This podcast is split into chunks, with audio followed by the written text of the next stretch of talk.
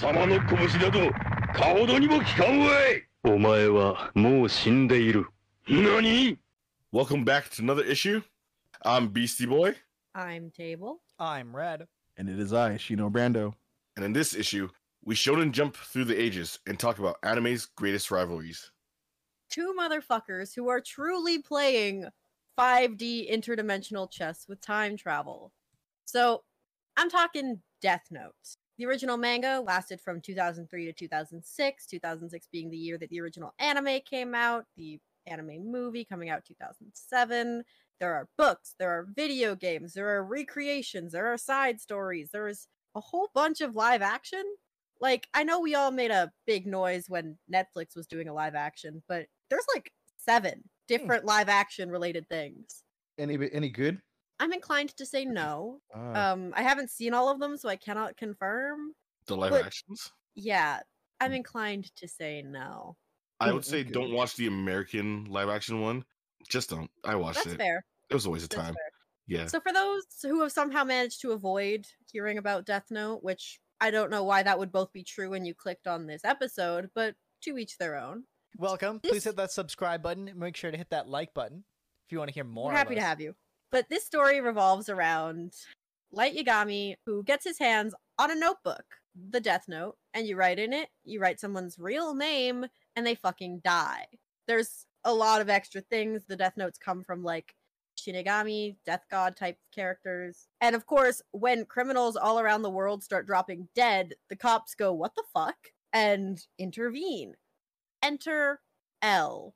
That is the guy's name. It's not, but it is, but it's not, but it is. And this is how the entirety of their relationship goes, with L trying to gather enough evidence that Light is Kira, which literally translating to killer, the name given to the one responsible for all of these murders, and Light trying desperately to seem like a normal teenage boy, despite the fact he definitely looks like a prospective school shooter, and L looks like he was a reject from the casting call for The Ring. Both of those statements you just said are foul, and it's funny as hell. I'm right! This man looks like exactly what My Chemical Romance was singing about in Teenagers. My God. This man it's looks true. like my, my Chemical Romance is what you wanted to say. Yeah, this is correct. All of them just merged into one.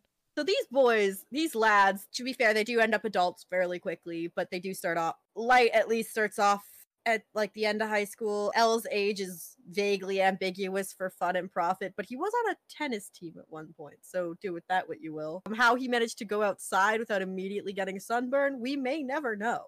But this show, this anime, this manga is zero to fucking a hundred. Light gets this murder book. He accidentally kills someone. He tests it again, kills someone else, and goes, it is time to become the god of the new world, and goes off. Meanwhile, L manages to pin down Light's, like, general location to the Kanto region of Japan, and that he's probably related to a cop of some sort before he's even on screen. We haven't met this guy yet. And from there, it truly goes. There is an arc where Light loses his memories, and during this arc, L handcuffs them together with, like, a super long chain. And they remain that way for ninety-seven days. Okay. Wow. Seven days of being handcuffed to a guy who thinks you're a criminal, and he is, right? But you don't remember that. So what I'm hearing is this is their get along shirt. Get along. Yeah. Obviously, the writer was going off. This guy, this man, Tsugumi Oba, truly went, what would be the most batshit relationship to have? And then wrote it. They don't stop. He constantly says weird shit. L goes, I think you're a serial killer. And Light goes, would a serial killer do this? Performs a bunch of weird social actions that, to be fair, kind of make him seem like an okay person. And L goes, yeah, if they were trying to throw off suspicion. And round and round they go like idiot rats in a circle. Now, one of the key requirements of who we were bringing to our issue today was that in this rivalry, there could only be one. Mm-hmm. This cannot end with a redemption arc. This cannot end with agreeing to go their separate ways and never this, talk again. This can't end with both them hiding out in a closet for an extended period of time. This has to end in blood.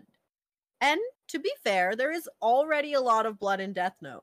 But the way this particular rivalry resolves, interestingly, it ends halfway through the series. There is more following what happens next. And this is the mandatory spoiler warning, I suppose, because it's a big deal. L dies. Light manages to outplay him, sort of, in that I referenced Shinigami earlier. They're basically just like, they kind of like sit and watch whoever has the Death Notes because they think it's funny. And Light's friend, who has a huge crush on him for some reason, even though she's infinitely cooler than him, mm-hmm. Misa Amane, also has a Death Note. And basically, Light's been kind of using her as a proxy sometimes and like to cast off suspicion.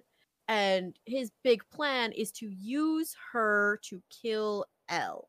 And when her, like, death god stalker buddy finds out about this, he kind of gets big mad mm-hmm. and kills L to prevent L from getting her arrested and executed.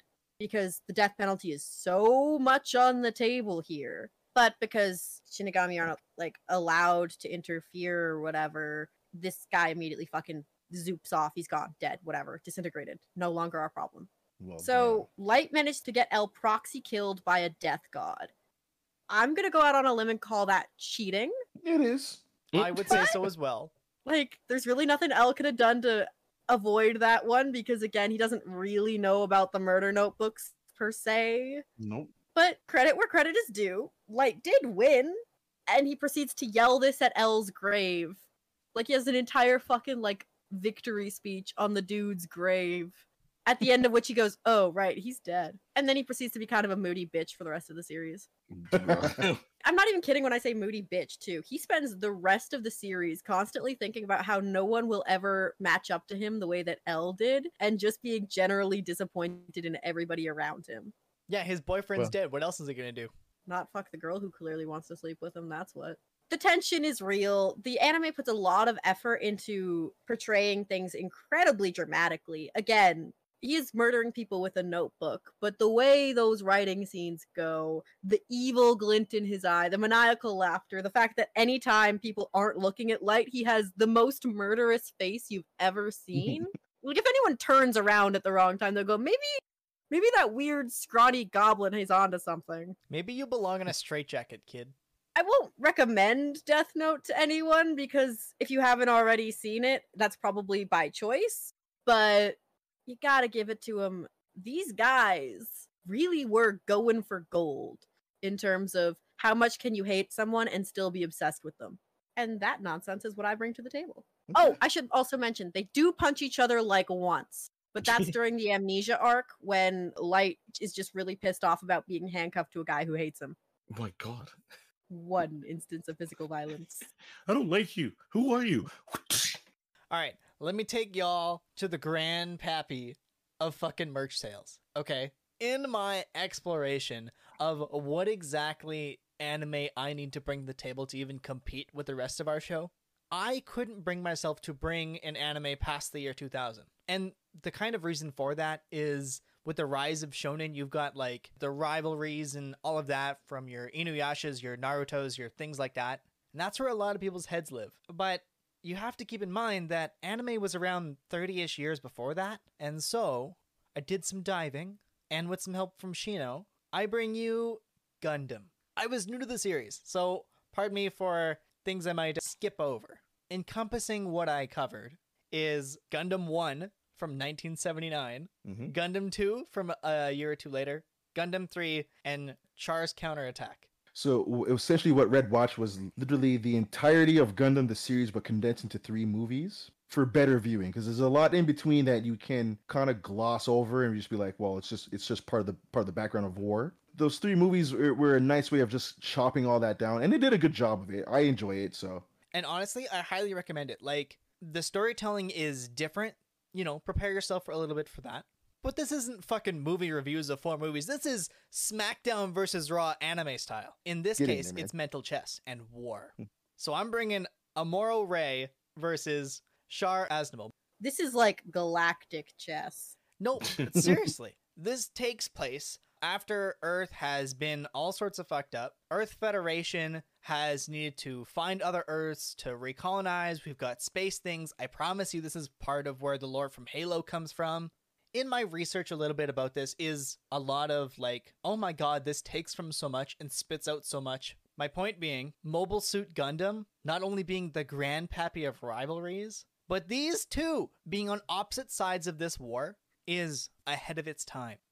Mobile Suit Gundam reigns and remains as the longest running tale ever fucking animated. One of the, yeah. I'm One sorry, Piece... you say that when we all know One Piece exists. Come on. So these two taking place very early in the Universal Century timeline is the fight between the Earth Defense Force and the Principality of Zeon. Zeon. Zeon. My apologies. I watched the sub, and so some pronunciations coming back. Oh, yeah. And so yeah. Uh, coming so from the language and trying to translate into mine for pronunciation reasons. That's why. My mm. apologies. So let's start with some bad guys. Char, I promise you, is the great granddaddy of every red-suited Sentai with a V on his fucking head. I promise you this is where Beautiful Joe and Zodiac Knights comes from. Shining red dude who happens to have locks of beautiful fucking gold hair. This dude slays Space Puss. And I say this yeah. because he kind of operates in his war on his side in like his own little way, very slowly climbing up the ladder. And by that, I mean destroying every rung on the way up. Look, no one can unseat you from the top of the ladder if there is no longer a ladder. First coming after Garma in the first movie, holy mm-hmm. crap, just sends him out against the enemy and goes, so y'all like a bait and switch? Yep. And and, Gar and Karma goes, no. And Char basically just flips him off and then just gets him obliterated. Jesus. Turns this man and his ship no. and everybody on board into Swiss fucking cheese in space. Char, fucking awesome. One of the best, man. A murderer, but the best. His enemies, Charred. Coming from the opposite side of that headspace is Amuro Ray. This is a kid who essentially wandered himself into this fucking Gundam. Yep. And just has a knack to pilot it. There's it a just... reason for that, dude. I could break it down for you really easily, man. Please. So in the new era of time, moving to space has, has made people evolve a little bit, right? So naturally, people have to adapt to their new surroundings. So in space, right, since it's such a grand scape, your mind starts to expand. So now we have something called a new type, which is like a, a human being who now has like a bit of a telepathic, telekinetic kind of thing going on, right? They're not really, it's it's not really a hard science because there's, there's not really study for it yet. There's only a few of them out there. Yeah, it's there. Not midichlorians yeah. or anything like that. Yeah, and they kind of try to hide themselves, but it's a thing happening. With Amuro, he just kind of has like a, just a natural ability to just like, oh, I read it, I understand it, I get it, I can operate it, I can see things coming before they happen, kind of kind of deal going on. And Char's kind of the same thing. Amuro doesn't like war. At all. Like, he would just prefer to just not. But the fact Back is, because he yeah. is so good at what he does, now being the main piloter of his Gundam, he's kind of stuck. This dude, the origin of the modern problems require modern solutions. And he is strategizing is what is against, essentially, space Nazis. That's the great thing between Char and Amuro. They're, they're essentially fighting for the same thing with two, with two different results. Kind of fighting, like, the enemy of my enemy is kind of my friend, but not really, because he slayed my people. Yeah. That guy sucks. Useful, like, but he sucks.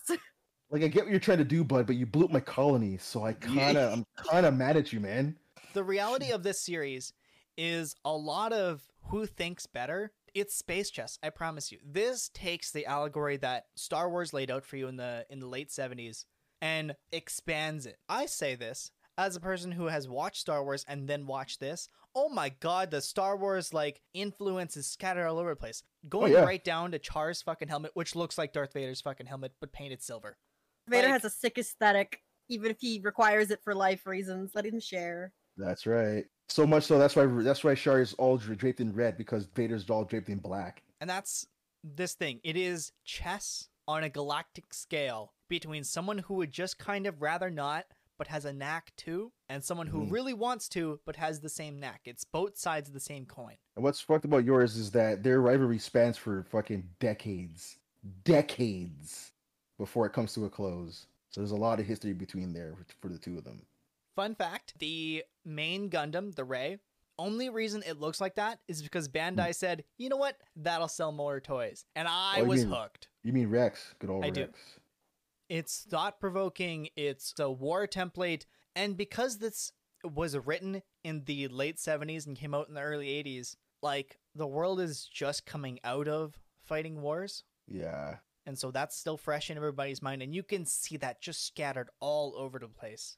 Wipe out whole colonies in the name of peace. Char by himself, Char. Before he even comes at our good buddy Amuro, like, the first line it's even said about his his Gundam, the Red Comet, it was told to us blatantly that it slaughtered five armies already. It came in and wiped the floor with them.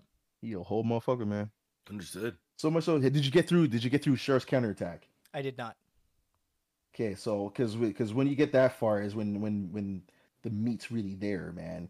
Because now, as I was telling you guys before, their their whole rivalry spans decades, man. So like throughout the entire run, Char's in the background, like rebuilding his version of Zeon, which becomes Neo Zeon. And like his grand plan, because he's like, for him, he's like, there's no peace on Earth. People are shitty. He's got the Thanos effect, right? People are shitty, and you know, resources are slim, and people, you know, some people don't deserve it. And so, what I'm gonna do is, I'm gonna take this giant motherfucking asteroid over here. I'm gonna drop it on this Earth and force everybody to live in space. So one, we don't have to fight over resources anymore, and two, we gotta count on each other.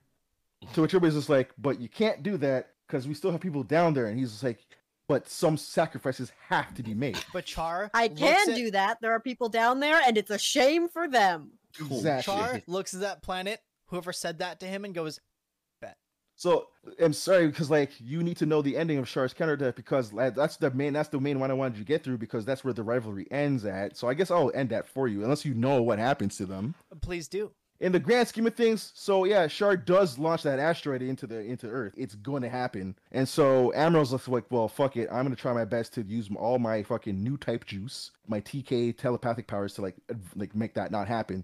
Meanwhile, the the Earth Federation now is just like trying to plant bombs, like detonators across the entire thing to kind of like blow it up in chunks and see if maybe that can like be less devastating on Earth. Meanwhile, the enemy is just like, you know what? That doesn't sound like a bad plan. This is kind of fucked up, and we shouldn't have followed this guy all the way here. This is fucked. And so they start helping them out. And so now Char and, and Amuro are like just kind of like dueling it out to the point where just like, they're like, this is getting stupid. And then Amuro's just like, well, just, I'm going to just do this by myself. And so like he's begging others not to join. And then all of a sudden Char is about to like kind of like fuck off. And he's about to dump out in his pod from his mobile suit, and Amuro kind of catches him and like like grabs the pod and it forces it into the asteroid, so he's kind of lodged in there. And Amuro's just like, well, if I'm gonna die, you coming with me. And so Char's like, well, die shit. Alone. Yeah, Char's like, well, shit. And then like through, through the entire thing, he's seeing like how everybody's kind of like helping Amuro out. So he's just like, oh, I've been wrong about people all along. Here, let me help you with my new type juice as well. And so it works out where the asteroid's blown into two chunks, and then their combined powers separate the two chunks, so it avoids Earth altogether. But in doing so, they run out of new type juice, and they both die in their pods. The Thus premise of the this episode of was that uh, only one can survive, and for the betterment of both sides of war, neither can survive. That's right. God damn. And that's Gundam. Well, just the ever so smallest slice of Gundam. Gundam's been around for a very fucking long time. And from there, I think we have to go from space battles to personal battles. Oh, space swords to regular swords. Exactly. You got, got to go to the, the feudal era where with a little bit of, you know, technology in it. One of the series that Shino introduced or talked about to me. No joking, but Afro Samurai, which I'll be talking about, like kind of two rivalries in a sense that kind of sparked out into that series. The series was created by Takashi Okazaki, and the manga date original run date was September nineteen ninety-nine to May two thousand, and then the animation officially started in for part one in January fourth, two thousand seven, and then the second part, which was called Resurrection, which was January twenty-fifth, two thousand nine, which is a very good series nonetheless. It's a very per se limited. You can easily watch both of these in like a day, like it's, literally it's, it's, it's quick sittings for both, like, yeah yeah if anything. So just like you could easily watch part one in the first few episodes or the movie version of it, sit it for one hour or something like that, and then watch the other one in like I think almost an hour and a half, I think. Mm-hmm. Interesting notes about this series before I get into the rivalries. Takashi Okazaki, the creator of the series, also was part of Ghost of Tsushima and did a little bit poster works for them. So these images that are in video Also, you can find more on his like on his Twitter or something like that. But yeah, he did some artwork for them, and it's pretty badass. And then he also did a comic for Marvel Comics called Werewolf by Night. He did an issue of real. Okay. Yeah, he apparently did it. So, sir, what haven't you done yet? And that circles all the way back around, because on our live show on Twitch, we've done an issue of Werewolf by Night. So I I, I didn't even realize you're part of that, and I was like, huh. But basically, Afro Samurai has these rivalry stories or revenge stories following the main character Afro, because he technically doesn't have like a proper name. This anime is like, if you like Boondocks, this is something you can watch. If you like No More Heroes, especially No More Heroes two, Death Note Struggle, this gets that reference of the revenge plot from the first and second Afro mm-hmm. Samurai. But mm-hmm. the rivalry that Afro deals with in the first part is basically, and like, not really spoiler, it's kind of it is part of the story because that's how it's introduced. He deals with this dude basically dealing, uh, fighting against his dad, who was, as they place it, as a number one samurai or assassin per se. Yeah. And this dude named Justice, who's a freaking bad mother bleep, comes and slices his dad. And Justice, voiced by Ron Perlman, by the way, and other some voice actors, comes in and he's like, "Hey, I'm gonna leave you, let you live. Come find me later on once you're ready to take on the number one role again." Mm-hmm. And Afro, yeah, this, let me tell you, this kid watched his dad get murdered right in front of him and was like, "Revenge plot story. Here you go. Boom. I'm nice, that part nice of it." And ready for a Subway sandwich. Table, he got he got the Boba Fett. I watched my daddy's head come right the fuck off. Yep. And you watch this kid look at that too. That kid literally grew up right there. He had no feelings. It got like disattached. Boom. I'm a man. I will fuck your shit up later. The other rivalry that's part of this, or I guess part of one and two, is a character, which I can't really expose his real name, but the character name that he's given for his alternate identity or identity that's given in the series is called Kuma, with this bear head, as you can see on screen. So Kuma is essentially, I guess, would be a good part of like Afro's life for the most part, but Kuma's there to like come after Afro just for the shit he did. At the same time, you gotta understand, when you see Kuma's like original character growing up with him, you can understand why he was like, "Bro, I'm a fuck your shit up, bro." Like, because he, this, like, Afro kind of like, you can vouch for him, but at the same time, he's he's a psycho killer. Bro's just doing whatever he can just to defend himself and get his revenge. That's what his plot was. Mm-hmm. Kuma's like, "Fuck this. You ain't deserving this. I'm gonna come and find you." And it's like, on site, dog. It, literally, it's on site. It's on site, man. As soon as the man is like, "Oh, Afro here, huh? Oh, let me get my blades ready." Nonetheless, yeah, just these two characters Afro deals with, and then also many other villains alongside that Afro, you know, has to go through and deal with. It's crazy. Obviously, nobody's going to survive this. Like, one way or another, someone has to die, just kind of like No More Heroes. But to reach the top, you got to do what you got to do. Like I said, Afro is the one who's just like, "Fuck your shit. I'm going to take this." But one way or another, someone's going to get killed, and you got to see who who dies from this. So yeah, I got to see it out. Yeah, got to see it through, my boy. Literally. Yeah. That's, the series is artistically well done. Manga wise, I haven't seen it or read it, but visually it's stunning. That is Afro Samurai, and then, you know, the rivalry shitheads that he has to deal with. So yeah. But yeah, to get more of Kuma, you gotta watch the anime itself and understand why he's there and why he's involved. Right on. Okay. All right. So I guess we'll end this off, and I'll bring the grandpappy of them all, the guy who starts all the shonens for you, and the reason why we had a magazine called Shonen Jump in the first place. Well, kind of made it popular anyways. Hokuto no Ken, a k a. Fist of the North Star. What do you guys know about this stuff? You guys know anything about this? I know it heavy influenced JoJo. Yes. I also know that it uh, has the very famous start of the Omae wa Shinduru. Mm-hmm, mm-hmm. This is actually where it comes from. Yeah. God bless that voice actor for that, because he dropped that line so damn heavy that it just pre-recorded it and repeated it every time anyways. God damn. Yes. Fist of the North Star. So this is set in a Mad Max post-apocalyptic setting. This was done by Yoshiyuki Okamura and Shofu Mimura, known both as Baronson, a collab, if you will. Art was done by Tetsuo Hara in the manga, which then tra- got translated into uh, an anime, which I grew up on, which is pretty long, and there's a lot in betweens, but I'm going to talk about the most important guys that he has to go flush, because like everybody else in between are just a bunch of Luganites and hooligans anyways, so they don't really matter. But the main guys are the ones I'm going to talk about, the main beefs anyways. So it starts off with Kenshiro, and basically he's got three rivals he's got to go through. and their backstory ends well starts with basically them learning a martial art, because in the post-apocalyptic world, martial arts is now the shit for some reason. Let's be real, it's always been the shit. But now, I guess now it rules the land. So in their school, known as the Hokuto Shinken, which is translated as the Big Dipper God Fist, they're taught to be righteous, pious, you know what I mean? Everything right, everything a protag should be. Everybody else kind of has a falling out with the martial art. Kenshiro, being the shining example of what, what Hokuto Shinken should be, is literally the protag of protags. All your stoicism is this guy. So let me just get into it. Hokuto no Ken is Fist of the North Star. It literally is an art style which pinpoints the vital points. Like, every shit explodes. All your pressure points, everything, that's what it targets the most. It's a hardcore martial art. Kenshiro is the main practitioner of the martial art. He brings nothing but protag heat. He punches hard. His eyebrows are a whole character on their own as well. He's one part Bruce Lee, one part Jesus Christ. He's the true Fist of the North Star. He will end you if you're evil, mercilessly. He knows about maybe like about a thousand techniques. Most of them are for murdering. Fist of the North Star will leave you either blind, crippled, or dead. And for some reason, he has a seemingly endless supply of shirts and jackets after always losing them after having explosions of power. He literally powers up and his clothes rip apart. But yet, right after, they're back on his chest, somehow, some way. Carries him around in a little baggie that he keeps in his shoes. Maybe. Oh my god, he's the originator of that fucking trope? That fucking trope. Also, some dudes took his girl. No bueno. So let's talk with asshole number one, Jagi. He never mastered a fucking thing in his life. He's codependent on his fucking sh on his shotgun and his thugs. He has a beef with Kenshiro because Kenshiro fucked his shit up one day after he tried to kill Ken, and Ken was just not having that shit, and he folded him easily. Sounds like he had it coming. Exactly. So much so that Kenshiro punched him only once and man's head was about to explode. Thus, Jagi now has to wear a face and head harness to keep his brain from exploding after stopping his pressure points by puncturing them so that his head wouldn't explode. He also wears a helmet because he looked kind of grody.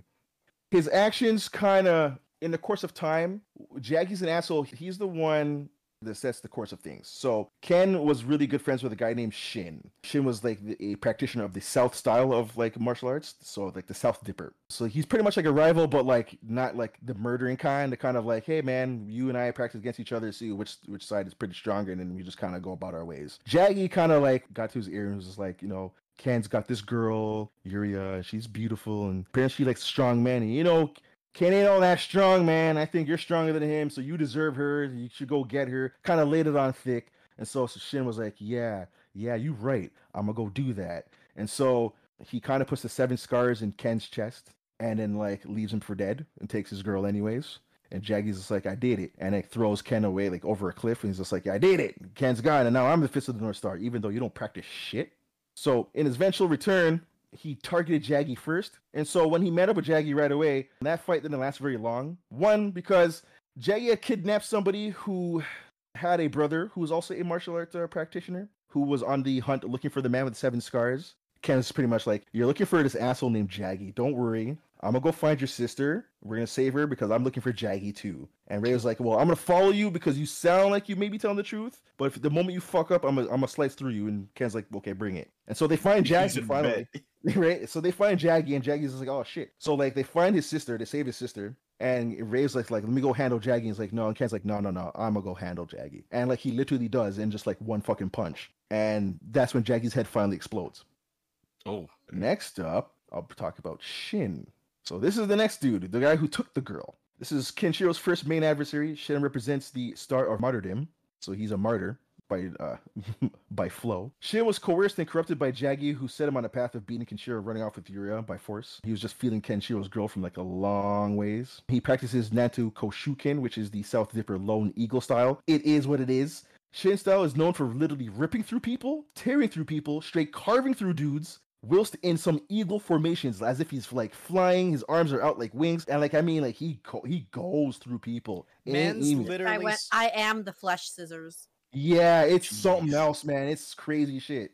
Yuria being unhappy with with being around Shin because she just not didn't want to be there, not you know she's there not by choice.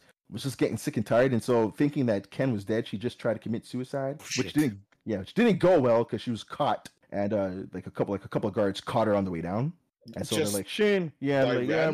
No, because they're they're just posted out there, so they saw her jump down. And like, oh fucking, one of them just like was in time to like catch her. You know what I mean? Like, oh, he got you. And so they told Shin, and Shin was like, "Okay, well, Just keep an eye on her. Ken is on his way. And so Ken makes his way there, and immediately it's on site. Oh, one hundred percent. So like, they throw down, and Ken, now becoming the full-on practitioner of, of the North Star, is just like, he's top tier. So like, man, no matter how much you try, you're not winning. And so to not die by Ken's hands, Shin's like, fuck this, and then commit suicide by jumping off a building. That's reasonable. He's like, my head's about to, my my body part's about to explode. Fuck that. Jumps off the building and dies. Oh, shit. That's number two. And so, adversary number three, Raoh. And he's the big fucker. So Raoh is the uh, self-proclaimed Fist of the North Star. He robbed Kenshiro of the title. He forced it onto himself. He practices the hard fist version of the Hokuto Shinken, which is literally just all brutal moves. There's no technique in there. It's just all hard hits. He calls himself the Ken-O, which is the king of fists. I am brick wall. Fuck you. Exactly. He took the title of Fist of the North Star right from Master Ryuken, who was the guy who taught him all everything. He was just like, because I'm so damn strong, I'm the Fist of the North Star, which Ryuken was like, I I'm disagree. I'm the brick shithouse. So Master Ryuken was like, I disagree, and then he was immediately wrecked because of it. And then Raoh would go across and try to conquer the world by going from territory to territory and just destroying people and taking their fucking lands, destroying any territory holder, destroying anything in sight, and saying that you now belong to me. He gains a badass horse that shared a link with this man for murdering the weak. It loved, it actively loved to murder things. The horse liked to murder. Take that, a murder, in, take a, that in mind. A murder horse. Raoh was able to tame and ride the fucking thing. If he were to be dismounted from the horse, however, it would change allegiance. Enter Kenshiro's new horse. Oh my god. I've... Raoh wraps him up in his cape and just like puts his finger through his chest. Bam! And he's like, now you're fucked. And he's like, hey, you have three days to live. Make your three days last. That's one way to handle that kind of confrontation. One mm-hmm. punch man, eat your heart out. Like. But in the end... But in the end, each of these guys have to go down. Jagi had to go down. Shin went down. Rao's got to go down. And after murdering their master, and even how's I don't even know, but the course of time even came across Yuria and took her too. He's just like, I have everything you need here, Ken. I mean, you got to face me now, right? And you keep wanting to say you're Fist of North Star, but I'm Fist of North Star because I took that. I took that shit. So what you gonna do about it? And so Ken's like, I guess this is the day we throw down, man. So they throw down, and in the end, Ken folds this fool. In like fucking like four moves, the most powered up way possible. You remember when you remember how Goku, he witnessed Krillin die and Frieza's like, aha, and he's like, oh my god, I'm I'm pushed to the point where now I blow up with this aura of power. You think he's the first guy to do that, huh? Oh. Nah, Kenshiro did it first, man. Kenshiro, the legendary Super Saiyan. I hear you. I hear you. Jesus. After taking a brutal beating, got back on his two feet and just like powered up uh, and just like boom and just like no no changing of the hair color or anything, just extra power, extra rage, and just folded man's, called it a day.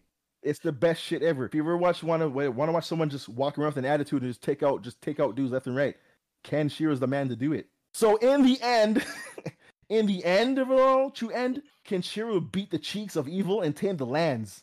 Be- His man, girl. Hold on. Yeah. You said the fact that you said beat the cheeks of evil. That's rude, and so you know it. He would beat the cheeks of evil and tame the lands, bro. Yuri- Yuria, his girl, she would succumb to radiation poisoning. So sorry. So she would la- she would live her last days in peace with Kenshiro, mm. who would use the many healing techniques that Toki taught him to keep her alive a little bit longer, as much as possible. But in the end, she would succumb to it, and she would pass. And that would be end of that would be the end of part one. Of Fist of the North Star. There is a part two, which is also fun to watch, but literally it's just the further adventures of Captain North Star and the Planeteers.